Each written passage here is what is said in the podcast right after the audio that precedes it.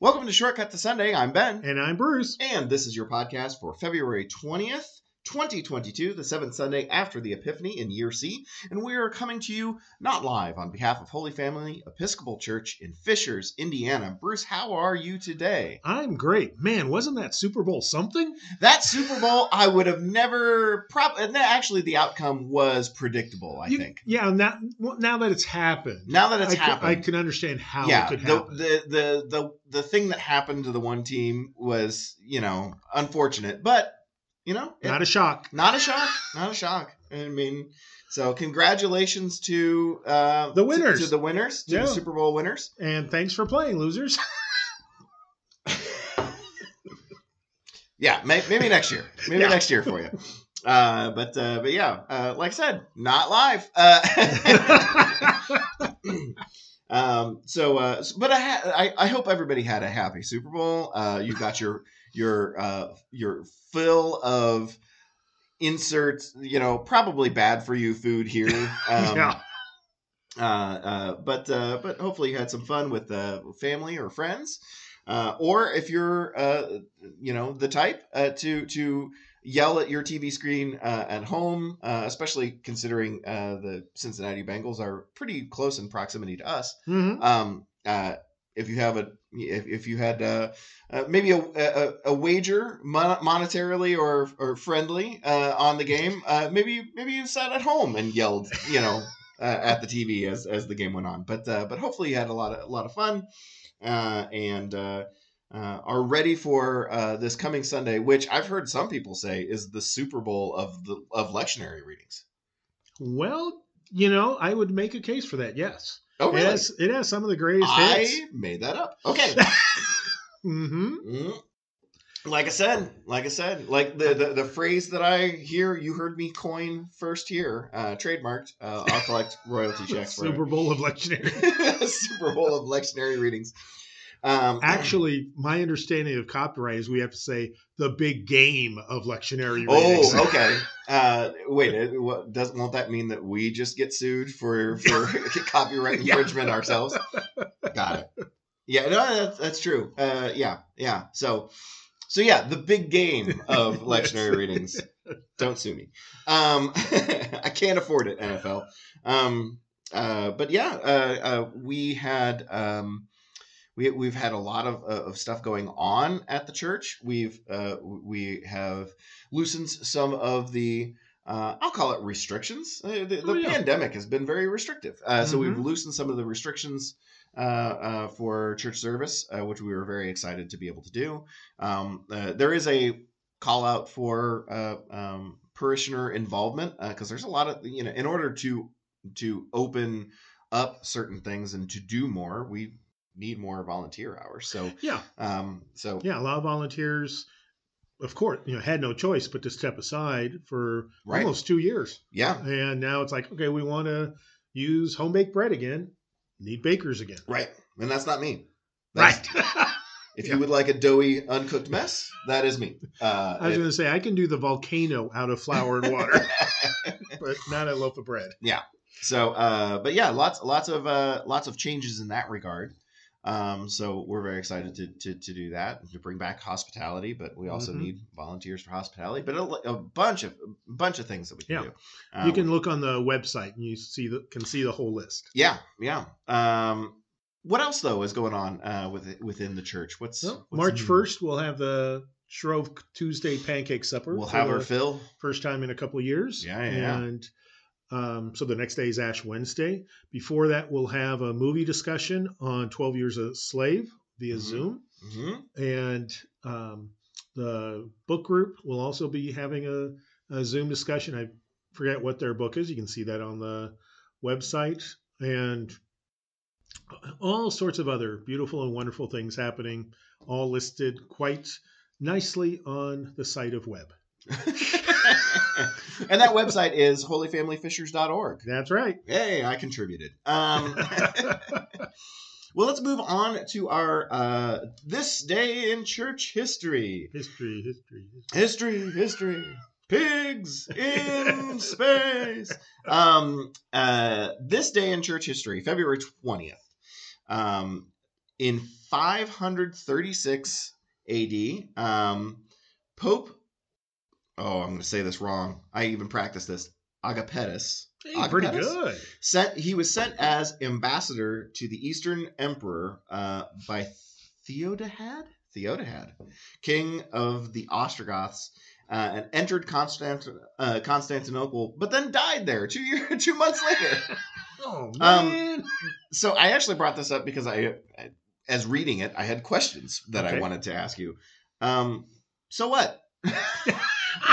Like, I can't quite tell the. I mean, the significance here uh, as to like people were sent places all the time. Uh, that doesn't and necess- died when they got there. and, and, yes. and may have died when they got there but it's not uh it's not uh it doesn't explain to me necessarily in the reading of this event what the importance is why it would be a, a date that would want to be remembered I, I, this was the era where the Roman Empire was falling apart or had fallen apart, and a new world order was in the process of being created, and everyone was jostling, everyone being the uppity ups, were jostling each other for position and power and territory.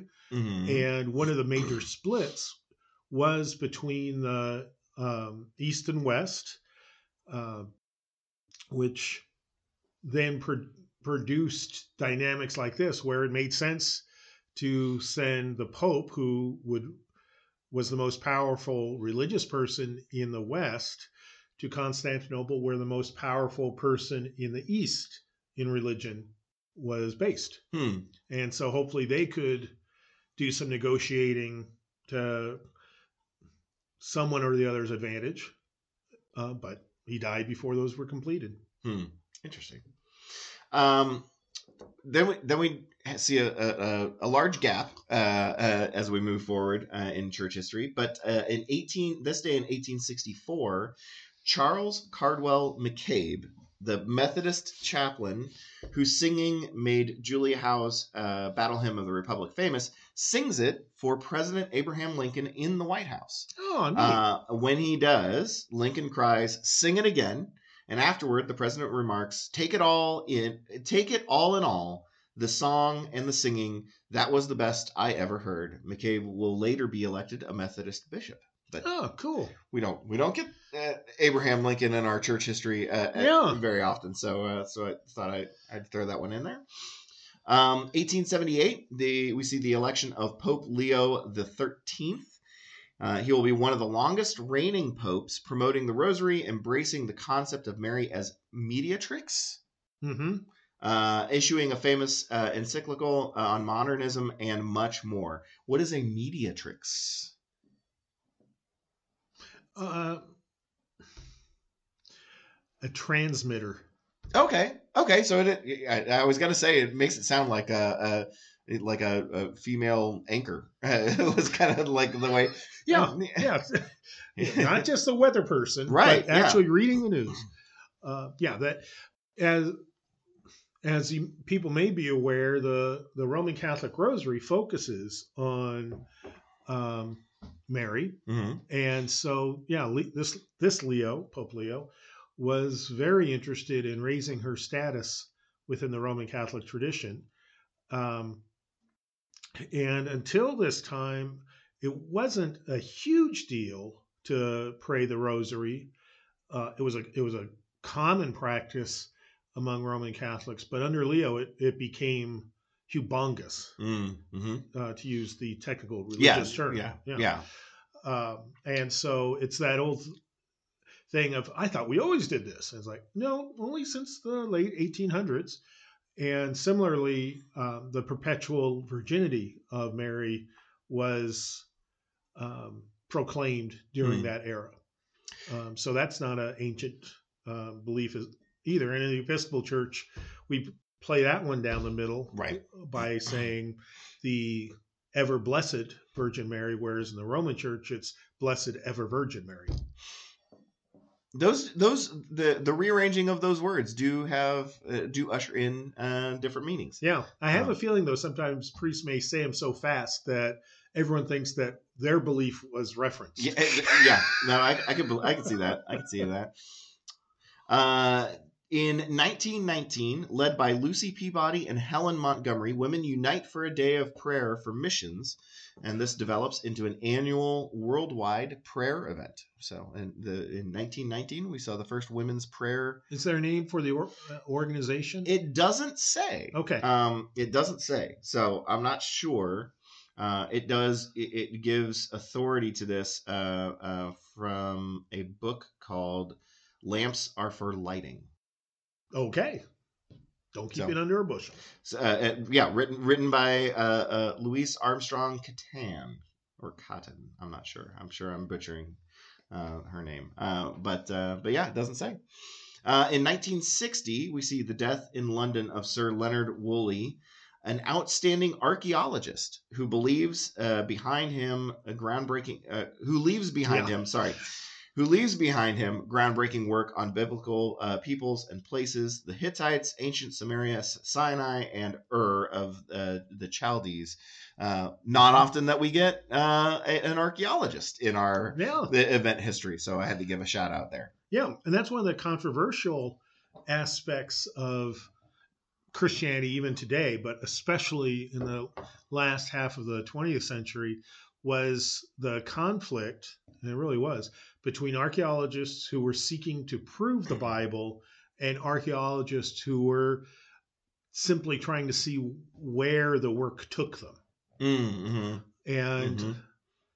so the you know the where you start from often does affect one's interpretations. Sure. And I have to admit, I forget. I've heard of him, but I forget where he landed on in that camp. Oh yeah, that would be yeah. Uh, um, I, I seem to remember recognize his name. Not that I'm huge into archaeology, but I seem to remember remember his name, which would lead me to believe that he's more likely uh, on in the camp of uh, see where the the work takes him. Hmm. Kind of because I don't I, I the, the the little bits that I do read don't really traffic uh, in Yeah. in the circles of people who are trying to prove their point ahead of time um, uh, by way of their work. So, I- I- And from my perspective, often with hilarious consequences. yeah, yeah, Wait, you think Noah's Ark is where? right, yeah. It, it- it is it is kind of funny. Um, um, we really do. Uh, we really are often shocked when our preconceived notions are wrong. Yeah.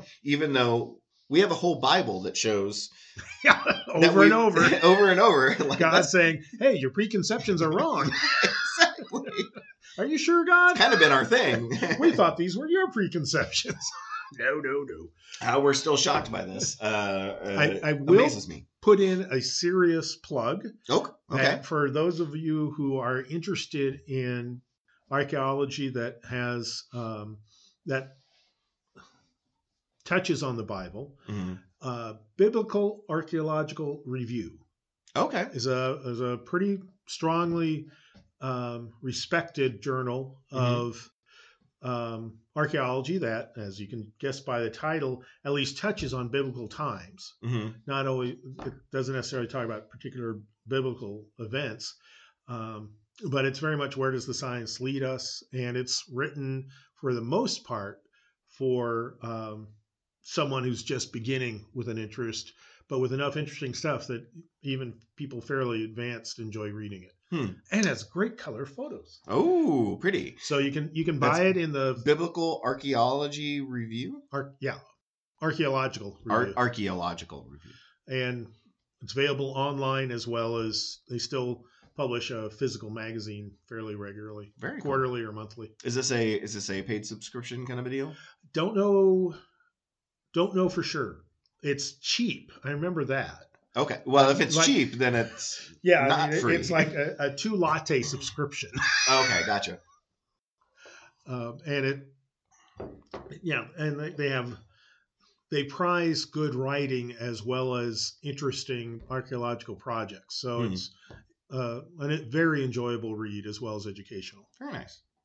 Uh, our last event uh, this day in church history is it comes from 1962.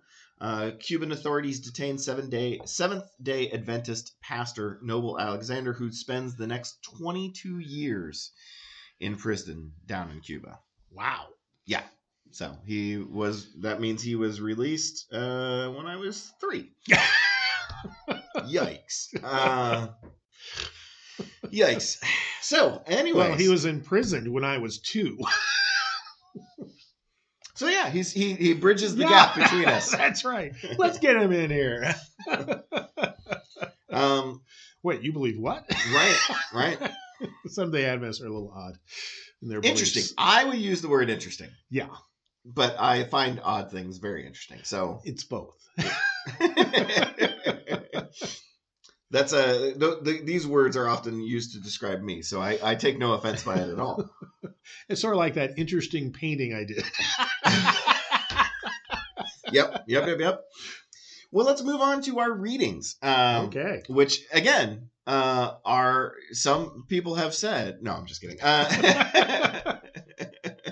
the big game of lectionary readings this week. Yes. Um, Let me get my nachos. yeah, let, let's see. Let's see if we can actually work this into in, in, into. Uh, uh, we we set out much like the archaeologist. We set out with the goal of making this statement true. So let's see if we can. let's see if we can manage it. the bad archaeologist. uh, Genesis. Uh, our first reading is Genesis chapter 45, verse 1 through 11 and 15. Joseph said to his brothers, I am Joseph. Is my father still alive? But his brothers could not answer him, so dismayed were they at his presence. Then Joseph said to his brothers, Come closer to me. And they came closer. And he said, I am your brother Joseph, whom you sold into Egypt. And now do not be distressed or angry with yourselves, because you sold me here. For God sent me before you to preserve life. For the famine has been in the land these two years, and there are five more years in which there will be neither plowing nor harvest. God sent me before you to preserve for you a remnant on earth, and to keep alive for you many survivors. So it was not you who sent me here, but God. He has made me a father to Pharaoh, and lord of all his house, and ruler over all the land of Egypt. Hurry and go up to my father, and say to him, Thus says your son Joseph, God has made me lord of all Egypt. Come down to me, do not delay. You shall settle in the land of Goshen, and you shall be near me, you and your children and your children's children, as well as your flocks, your herds, and all that you have. I will provide for you there, since there are five more years of famine to come, so that you and your household and all that you have will not come to poverty. And he kissed all his brothers and wept upon them. And after that, his brothers talked with him. Um, this is uh, this is the the tail end of the very very interesting story of Joseph yeah. um, who, uh, as as many will remember from their uh, child Bible uh, uh, Bible school, uh, was uh, sold into slavery uh, by his brothers. He had a he had an amazing Technicolor Dreamcoat. Um, uh, uh, he was favored by his father, uh, and Even though he wasn't the oldest. even though he wasn't the oldest, and uh, sold into slavery by his loving brother. Yeah. Um, Who then told Papa that he had died. yeah, he'd been. I, I, was it like killed by a wild animal or something like that? I, I, I forget. I Oh, skewered by a wild Yeah. boar. Dad, it was awful. Oh, There's God. nothing left. We can't bring anything Why back. does your why, why I- does your coin pouch jingle so heavily? Was this the one where? Yeah, that I think it is that they brought back the coat mm-hmm. to show Mhm. that he had been attacked. Mhm. Yeah, Yeah, I think they even like dipped it in blood. yeah, they did all sorts of cover ups. Yeah. yeah. Great, great, great guys. Um, uh, he goes to Egypt. He does find favor. Uh, I, I forget all the, the Yeah, with Pharaoh. outs of like how that happened necessarily. Well, but, he was in, he was enslaved to Egyptian traders, basically. uh-huh, right. because they uh, his brothers wanted him as far away as they could get him, Right. and so It's a bit of a jump from a slave to Egyptian traders to like right hand of the pharaoh, though. well, So- he had skills that the the usual enslaved person did not have, and so um, Pharaoh recognized his administrative skills and put him in charge of everything important, which especially included the um, food industry yeah, to keep the kingdom fed. yeah. I'm trying to remember. Joseph had a dream that the famine was coming. Yeah. and that and so started to store things up. Uh, and when the famine hit after two years, uh, roughly two years, uh, uh, his father sent his sons down to Egypt to like basically beg for food. Yeah, uh, and then we have our our shortly before this uh, the realization, the the big reveal Yes. uh, that uh, the person they're begging from essentially is their brother. Yep. Um, I have to imagine that uh, even though you hear these words uh, and of like, don't be afraid, it's not your fault, God actually wanted this to happen, they still are being asked by Joseph to go back to their father and say that your son is still Yeah. alive. I'm like, I imagine like this entire encounter. The, Joseph's brothers heard like no words. Go back and tell dad to come come see me, and they're like, yeah, and the rest is "We're gonna have to tell dad." Oh, we're gonna have to tell dad. Oh no! Yeah, and the rest of it is the Right, exactly. Oh no, we told him he died. we gave him a bloodied cloak. Oh no! And now the Monty Python reference. Mm. I got better. he got better. Dad, you'll never believe it. He's it's a miracle. Don't ask him. Don't ask him how. Just be glad. He he said he said he doesn't want to recount it.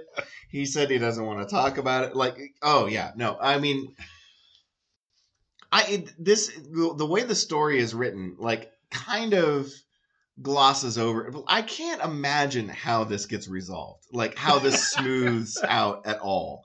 Um, um, I suppose that the uh, the the at the end of the day, the the faith and the the the the level of of religious belief by Joseph's father uh, might be the only thing that can repair it. Like, yes, you're Yeah. right. God, God did want this to happen to you. Otherwise, these old these older brothers are dead. They are dead meat. You know what I mean? Like that's the only way they survive. yeah. well, and You better you you you better hope his faith is strong, like real strong. and this, this is, as I always say, this is one of those stories that's really worth reading. What comes before and after? Yeah, because there's this fantastic scene of Joseph playing his brothers along. yeah. and saying, "Oh, do you have a brother who happens to be missing?" Sort of thing. It's like, oh no, we don't. Uh, maybe we do. I don't know. What's the right answer here? Uh, why would you ask us Yeah. this question? Don't you have the bring me the your youngest brother? Yeah. Know, Yeah. I sense that he's not. You have someone younger that you know of. Yeah, how does he know that? yeah, and so it, it echoes all sorts of biblical stories down the road. Mhm, Samuel mhm. and story of the Good Samaritan and the Gospel and on and on.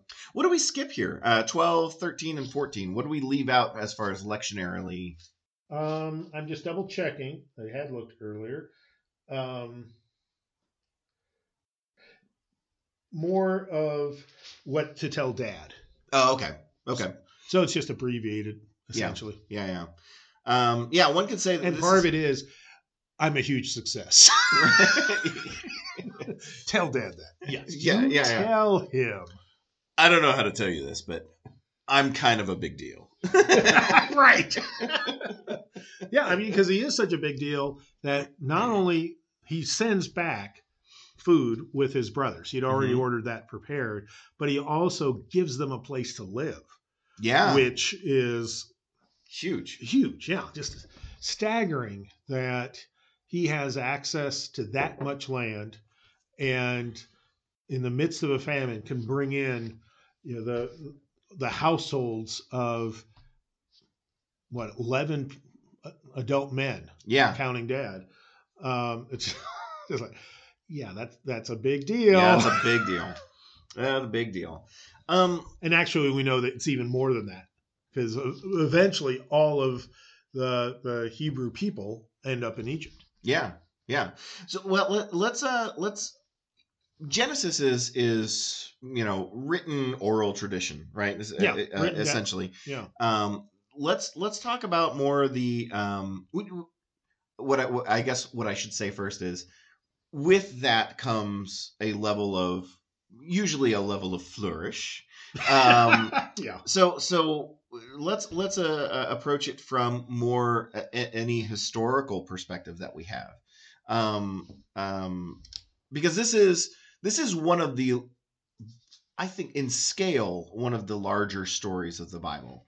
Uh, uh, the, the the story of Joseph. I mean, it goes on for, for several chapters Yeah. uh, um, it- it's it's a it is a and and it's it's doing a lot of heavy lifting uh, historically as far as like well how how did this group of people come to uh, to survive this you know to survive this famine to settle in this land that ori- they originally weren't uh, Right. that that then puts them on uh, uh, you know this pathway for the rest of uh, uh, Old Testament history of uh, being in Egypt's way, and then being you know I mean Yeah. uh, it, it really it really sets up a lot a lot. It's kind of the you know the the big game as it were. no, I'm just kidding. Um, but it does you know it does a lot of heavy lifting historically. What do we know about though the the, the actual history as opposed to the uh, the oral tradition that got written down in the book of Genesis?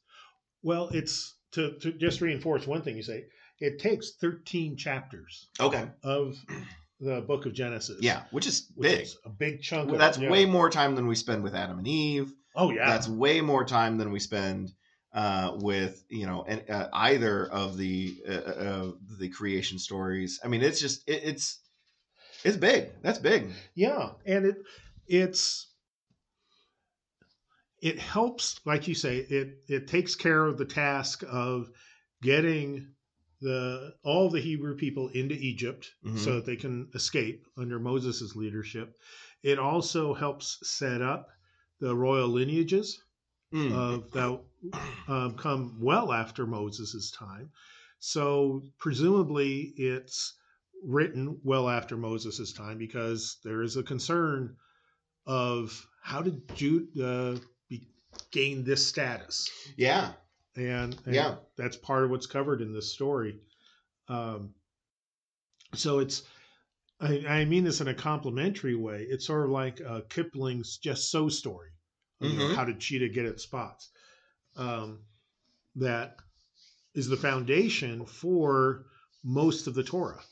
Mm. hmm Uh, That because it it covers things through the Book of Kings and other stuff. So that does tell us that at least this collection of the Joseph narrative um, is years after the time of even Moses, hmm hmm Yeah. Um. and presumably by a group that was very concerned about the uh, legitimacy of the royal lineage.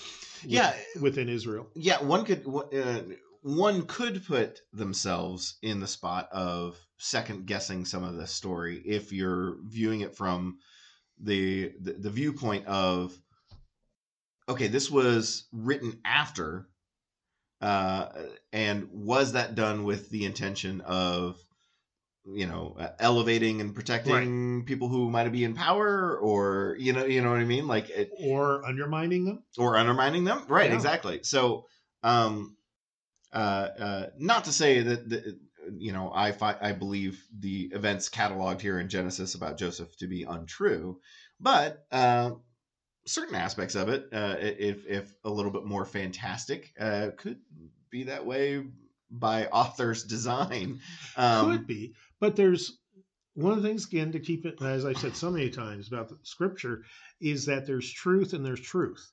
mhm, That our modern Western brains want a you know a book of history with a timeline right that we can refer to, so we don't have to read anything.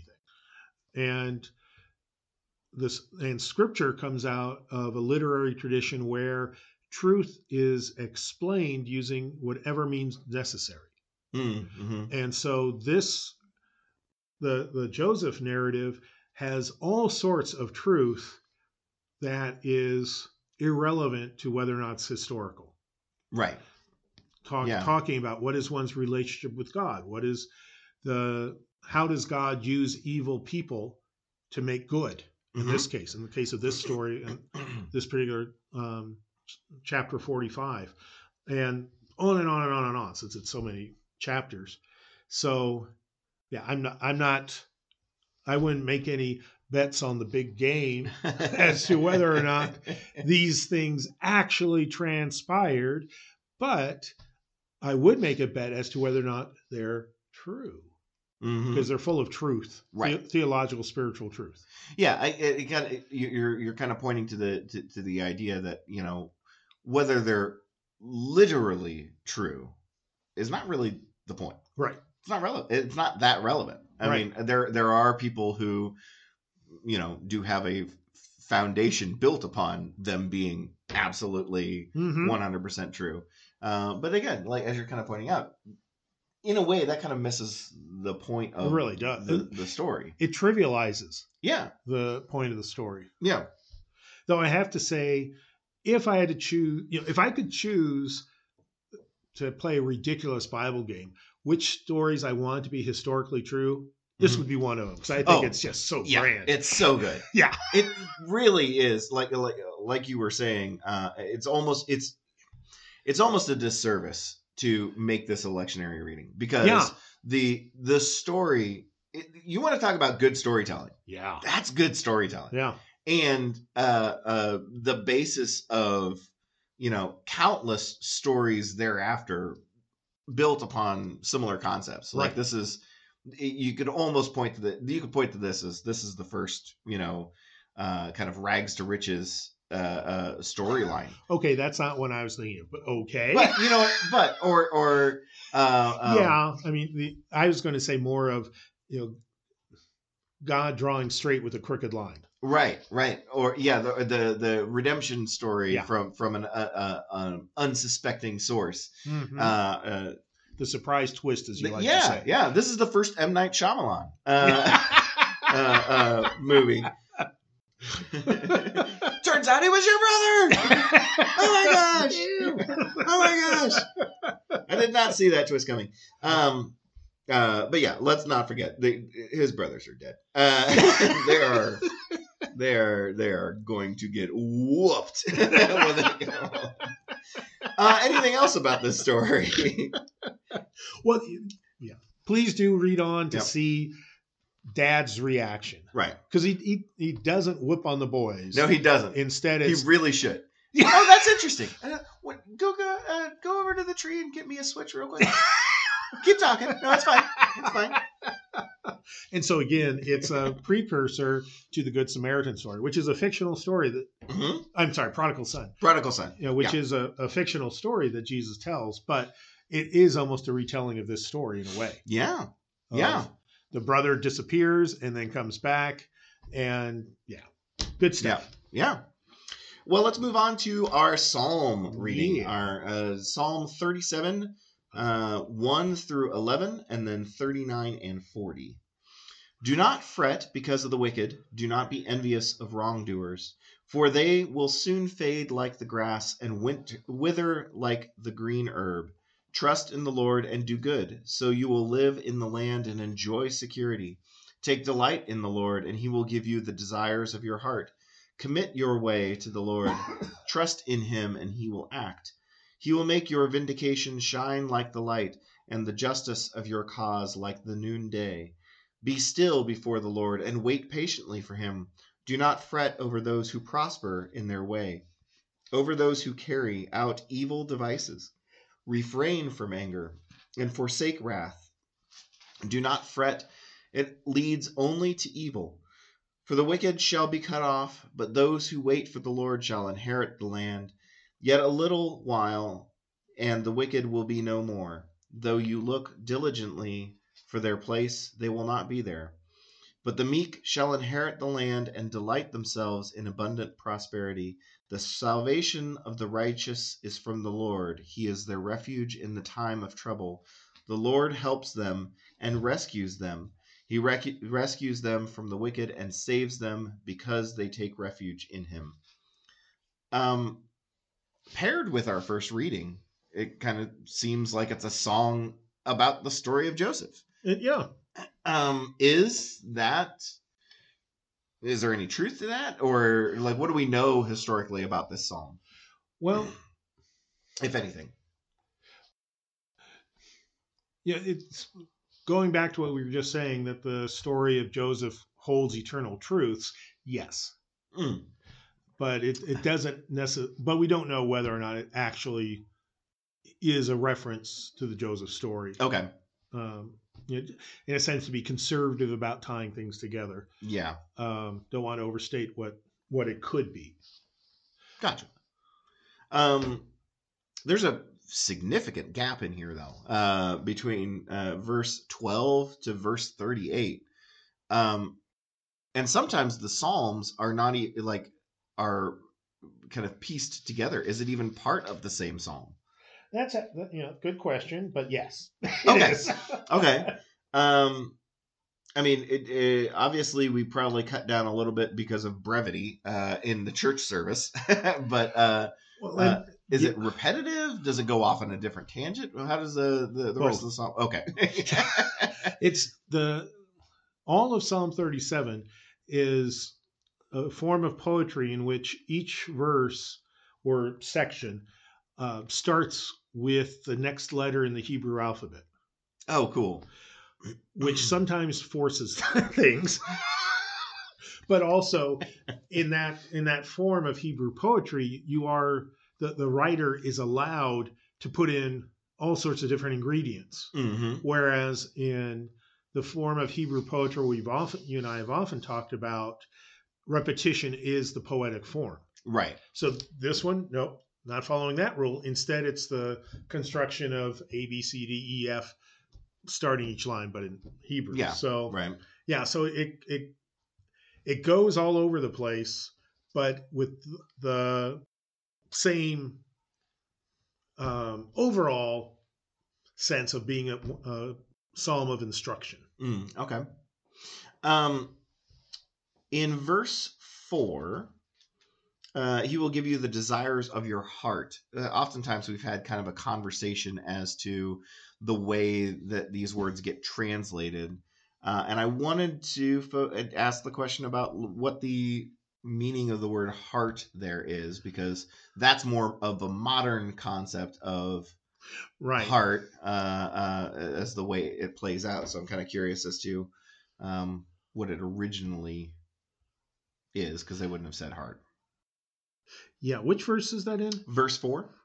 Okay.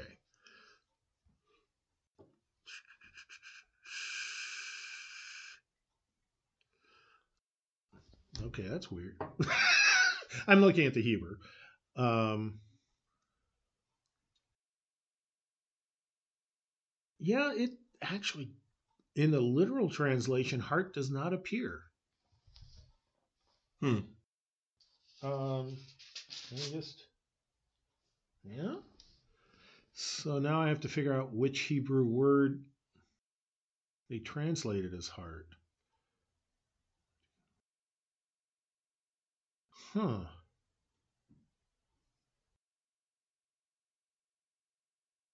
We did it. We stumped him. You have, yeah. I mean, the the Hebrew literally, literally reads, um, "Shall bring to pass." Well, and he, God, will bring to pass in him and and trust your way, committing to God. Hmm. So, I mean, it, it clearly was a tough one to translate. Yeah. Um, and some of these words appear frequently in Hebrew. Some occur just two or three times, which makes it hard to translate. Mm-hmm. So one, okay, and the the trust. This is the only place it occurs in Hebrew. Hmm. Um, so that has to be translated via context. Um, and others occur thousands of times. It's- yeah, so it's. I don't know. okay. Cool. Because it, it, it does. Uh, the modern translation, uh, uh, I implies something that I don't think the original author would be wanting to imply. The desires of your heart. Um, Yeah. in modern translation means like whatever you want. Ice cream. Uh, yeah, uh, yeah.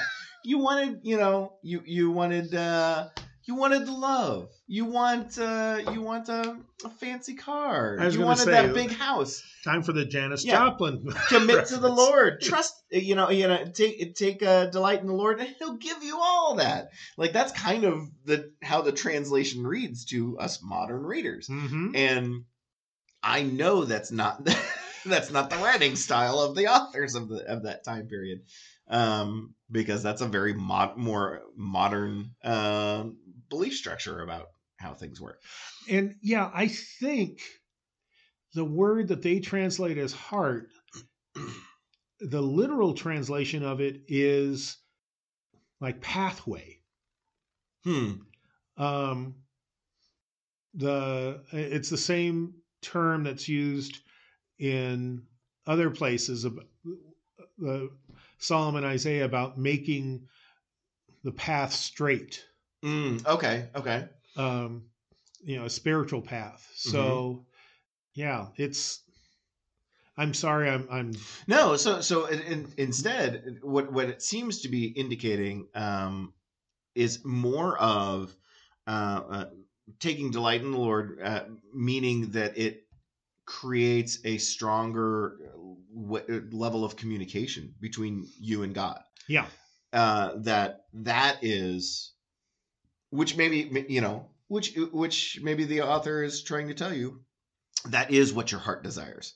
right. Don't ask yourself this question. I'm telling you. what is it you most want? No, no, no. I'm not asking. I'm telling you. This is what you most want. Mhm. Um, what about um, what what about verse eight? I'm a little uh, uh, I'm a little off put by our translation of "Do not fret; it only leads to evil." You know, fretting word leads to like that, that's some strong words for some very common you know uh, uh, human frailties. Fretting is like our jam, man. I mean and it, you know the the Old Testament shows that that's not mo- new or modern either. Worry has been around for a long time. Uh, so for the author of this psalm to say, "Hey, don't fret because it's evil." Whoa. Okay. All right. You might as well tell me like, All "Hey, by the way, breathing." breathing is a sign of Satan. like I can't I can't help it. I can't help but fret. Like that's just like well, and it's interesting because it's it, it's a word that in the Hebrew scriptures occurs only four times, okay. um, and and three of those are in this psalm. And the last, oh, really? Yeah, and the last is in Proverbs, and every time it's "Do not fret because of evildoers." Mm. So it's it's a it's maybe well maybe fret's good enough, but also it's a don't stress Right. over evildoers. Um, So so essentially it sounds like eh, with those references that the the evildoers and the fretting are closely tied enough that maybe what it's saying is this is it just it just leads down that pathway. Yeah, yeah. It's it you know fretting belongs with this group of people. Like this that that's maybe how you find yourself a a wrongdoer. it's it's sort of like the old thing of you know if you fret over the evildoers, the evildoers win. Right. Right. Uh, that instead focus on God, and then things have a shot at working out. Okay. Okay. because um, yeah that it because the verses particularly afterwards do focus on um for the wicked you know for the wicked shall be cut off but those who wait on the lord shall inherit the land Mm-hmm. Mm-hmm. um yet a little while and the wicked will be no more um and this is and the meek shall inherit the earth Yeah. so you know, Jesus was quoting the psalm when, during that beatitude. yeah. Um, yeah, so it's part of that. Okay, I got your attention because I said fret, and you're saying, "Whoa, what?" and it's like, "Oh, okay, I guess I don't have to fret because they're not going to win. Right. Right. But if I do fret, they will, yeah. Okay. because then I'll become no better than them." Yeah, that makes sense. That makes sense. Uh, anything else about the psalm before we move on to our gospel reading? Um, no, Okay. It's a good psalm though. it is. Read it all. Read It it, all. It's lovely. Uh, gospel reading uh, this week comes to us from Luke chapter 6, verse 27 through 38, and it reads this way But I say to you that listen, love your enemies, do good to those who hate you, bless those who curse you, pray for those who abuse you. If anyone strikes you on the cheek, offer the other also. And from anyone who takes away your coat, do not withhold even your shirt. Give to everyone who begs from you, and if anyone takes away your goods, do not ask for them again. Do to others as you would have them do to you. And if you love those who love you, what credit is that to you? For even sinners love those who love them. If you do good to those who do good to you, what credit is that to you? For even sinners do the same. If you le- if you lend to those from whom you hope to receive, what credit is that to you? Even sinners lend to sinners to receive as much again. But love your enemies, do good, and lend, expecting nothing in return. Your reward will be great, and you will be children of the Most High, for he is kind to the ungrateful and the wicked. Be merciful, just as your Father is merciful. Do not judge, and you will not be judged. Do not condemn, and you will not be condemned. Forgive, and you will be forgiven. Give, and it will be given to you. A good measure, pressed down, shaken together, running over, will be put into your lap. For the measure you give will be the measure you get back. Um, I think John Lennon wrote that. I was gonna say, yeah, there you go, there you go. Um, yeah. So this is it, is this built on the literal back of yeah uh, of this past week's gospel? Yeah. Uh, we literally continue on.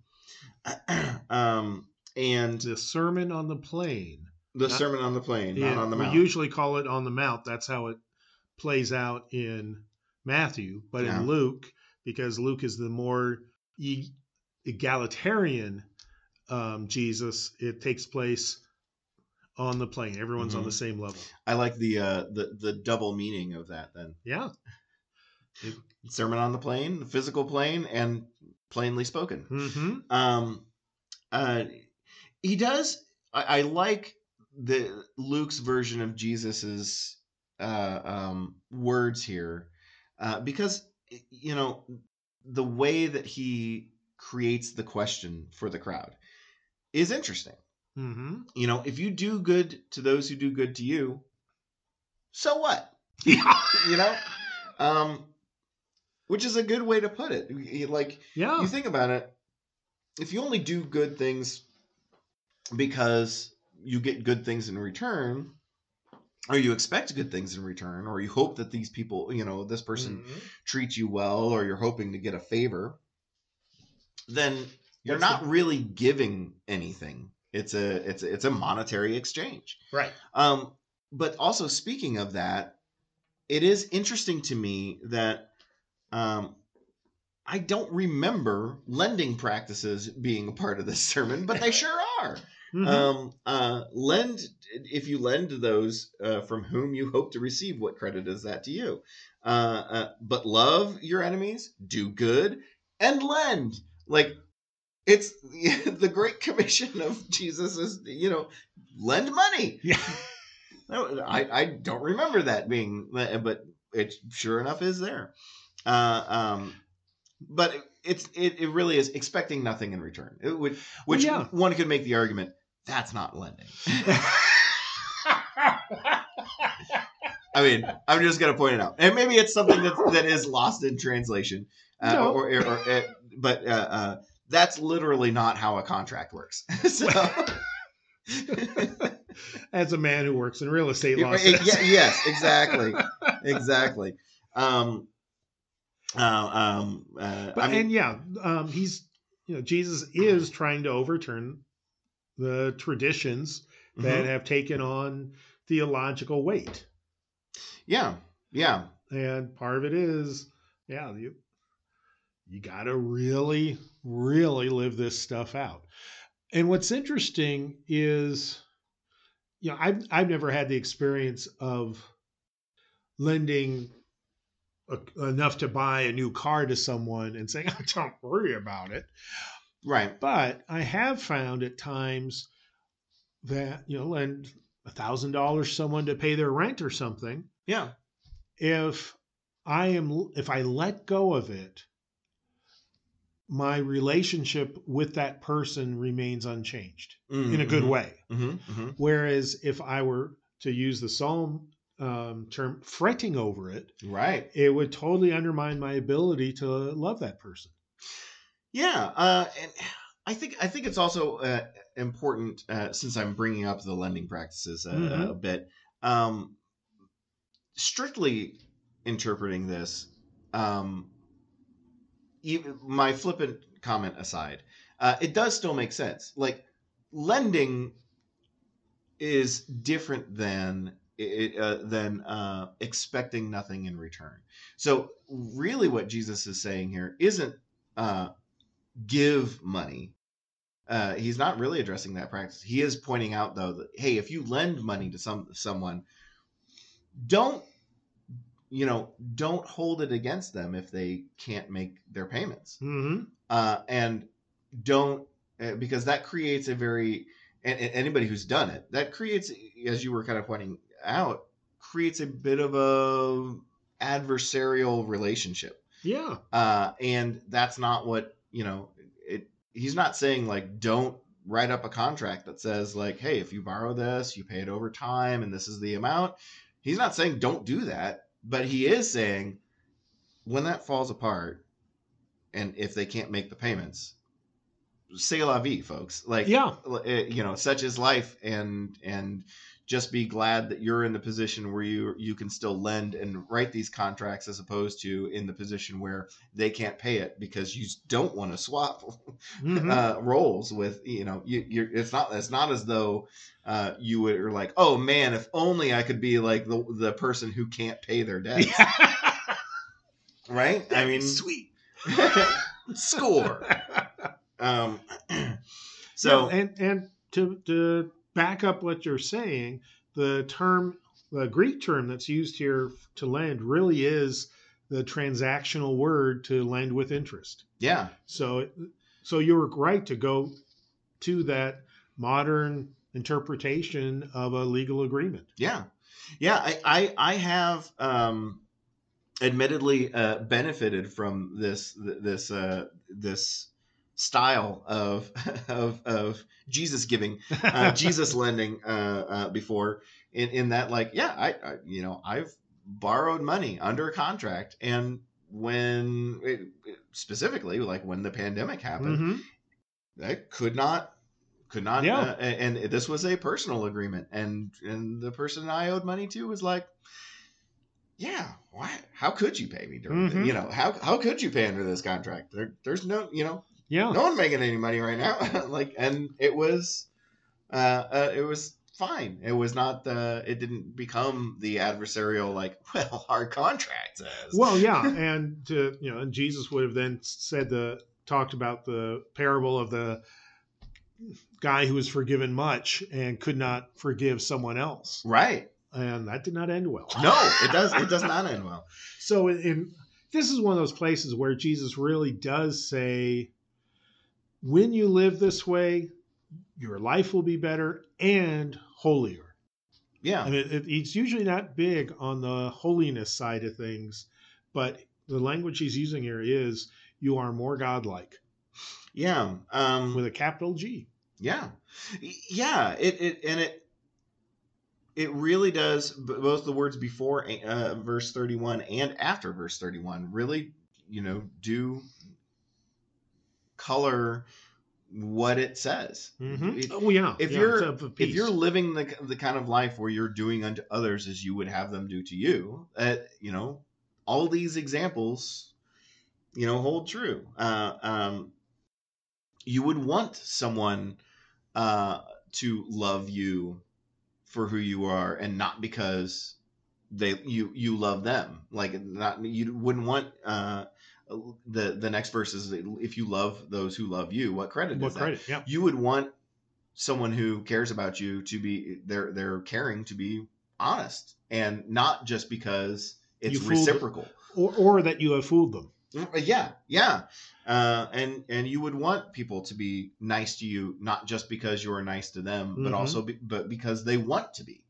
And are nice to you even when you don't deserve it. right right so all all of these examples are are very interesting to view through that lens of like is, Yep. is, is that how you really would want people and the answer is yeah you know Mhm. um yeah you would want all these things whether you deserve it or not uh you which in turn kind of makes you want to deserve it like Yes. you make yes. kind of Be worthy is of motivating yeah I, I think motivating language of like yeah be worthy of hmm of of, of this kind of thing. Um, And and of course the punchline to just spell it out is this is how God loves you. yeah. Um the way this verse or this this uh reading ends though is hard to it, I, for me is a little hard to understand. What does it mean? A good measure pressed down it sounds like a this is like a recipe Yeah. but I don't. It doesn't make any sense. What's a good measure? Pressed down, shaken together, running over, will be put into your into your lap. That's a weird. It's a like that doesn't make much sense to me as a re- modern reader, at least. So what does that? What does Yeah. that mean? To tell you the truth, I'm not sure. and I'm looking at all my various footnotes I have in front of me and all. Um, and no one has chosen to comment on on that. Um, so now I'll go to the Greek. Let's see what we got.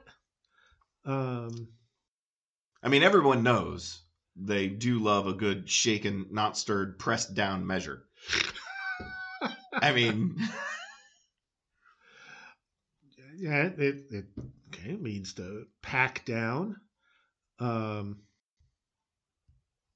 Yeah, there's all sorts of language that doesn't seem to relate to what we're talking about. I'm not sure what Well, shaken and- together is. What are we shaking together? Yeah. Well, I think you know, not to overthink it. Um, Oh, come on, on this podcast? I think it really does mean what you can picture of, let's say, um, peanuts. Okay, sure. You want a jar of peanuts for the big game, right? And Full so circle, love it. you pack it down, you shake it so you can get even more in there, and you have so many You, you peanuts fill it to the brim, they're overflowing.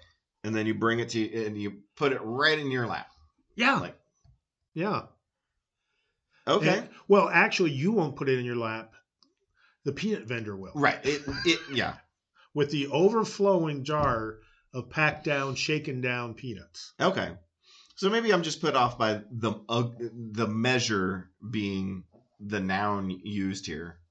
A good measure. Well, the technically that's the noun, right? Yeah. Oh, I thought you said verb. Okay. No, no. I That's the dyslexic in my brain without it. Yeah. Um, yeah, and the, the measure you give will be the measure you get back. Um, is trying I'll, I'll put it this way jesus is dumbing it down so that no one can say "Ah, i don't get that or you're you know that, that's for that's the advanced classes like no you know the the love you make is equal to the love you take or whichever way that goes. Uh the Yeah, I don't remember. yeah yeah i know my scripture better than i know my Lennon Uh, but yeah it's about making sure that because all this is purposely repetitious hmm of the you know, the love God has for us. We can never love others that much, so we should love others as much as we possibly can. Mm. hmm And let's see, I just want to make sure I'm right on this. Drink, dink. Those are my sound effects. Dink, dink, dink. Um, what I'm see, what I'm looking up is how does Matthew do this? Oh, okay. Um, yeah, he just says the measure you give will be the measure you get. Hmm. Um, so it's a little less poetic than Luke. Yeah. Uh, yeah, it's all about you gotta love others if you expect to be loved, Hmm. and not just by other people, but by God. Yeah. Okay. So so Jesus is saying eh, to, to use Luke's words here, though. uh, The the more flowery version is um, when he's talking about a good measure will be put into your lap. This is this is the gift God gives. Yeah, Uh, and so that measure, as you pointed out, is pressed down, shaken together, got all the bubbles out, uh, Mhm. you know, filled to the brim, run now running over, mm-hmm. and will be hand delivered to you. right.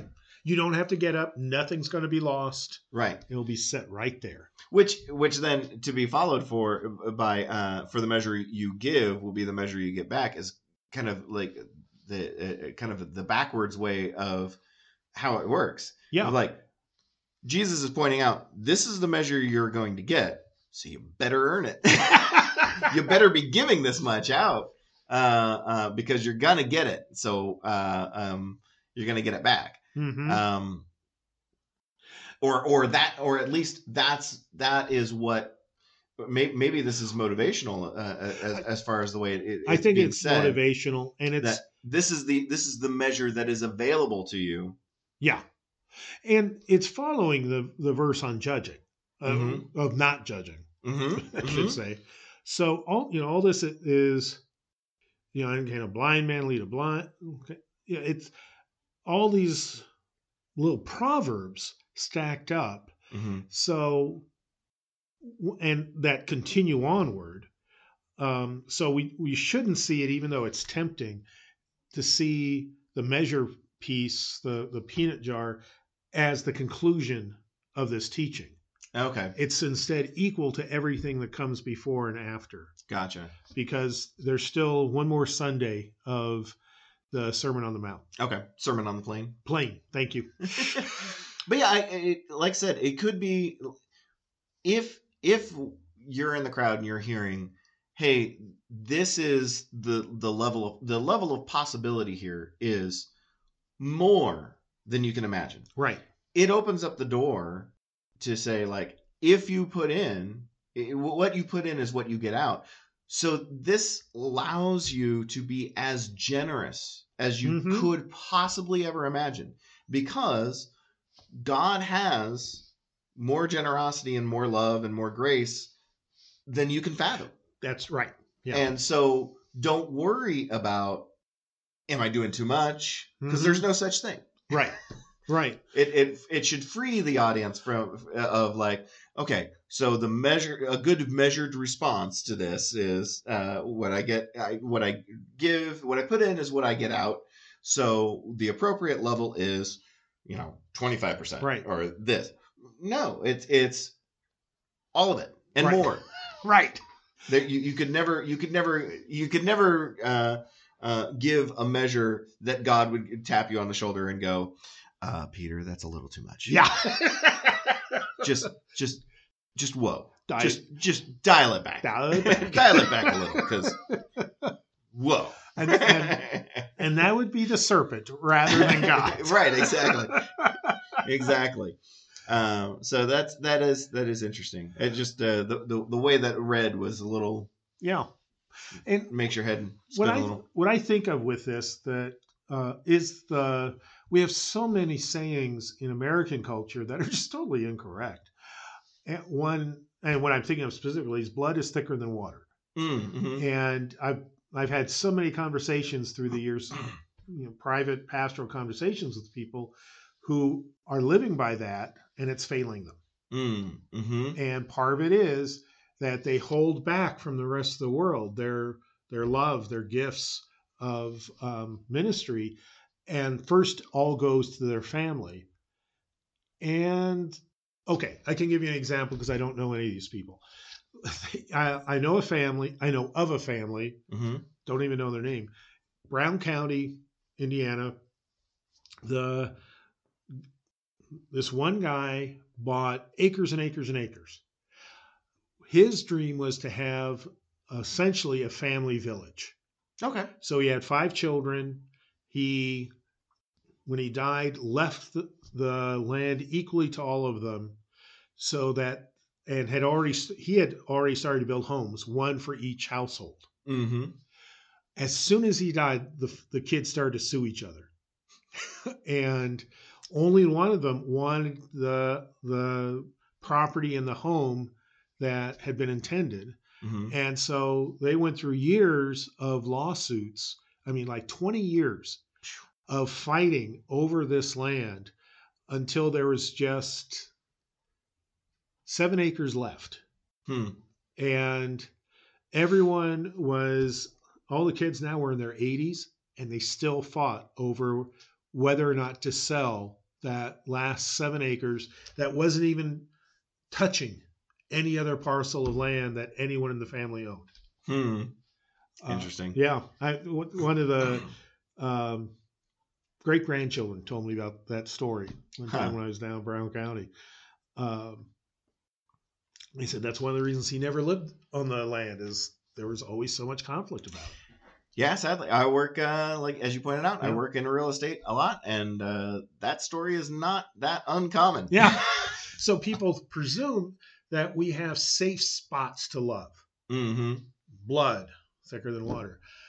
It doesn't work that way. Yeah. Instead, we are to love everyone, and love will come back. We just can't predict from who Right. or in what form. Right. Right. Right. Yeah. Exactly. Well, uh, I think with that, we'll call to a close this your podcast for February twentieth, twenty twenty two, the seventh Sunday after the Epiphany. We want to thank you for joining us in this podcast, but we also want to uh, express our uh, uh, excitement about uh, um, worshiping with you this coming Sunday. Yeah. uh, either in person at 8 and 10 or uh, online, the 10 o'clock uh, service online at HFEC Videos uh, on YouTube, Available on demand, therefore. right? And uh, uh, links to the, all of that is on our website, holyfamilyfishers.org. Uh, and we look forward to, uh, to worshiping with you this Sunday. And until next week, I'm Ben, And I'm Bruce. and we'll talk to you later. Bye bye. Bye.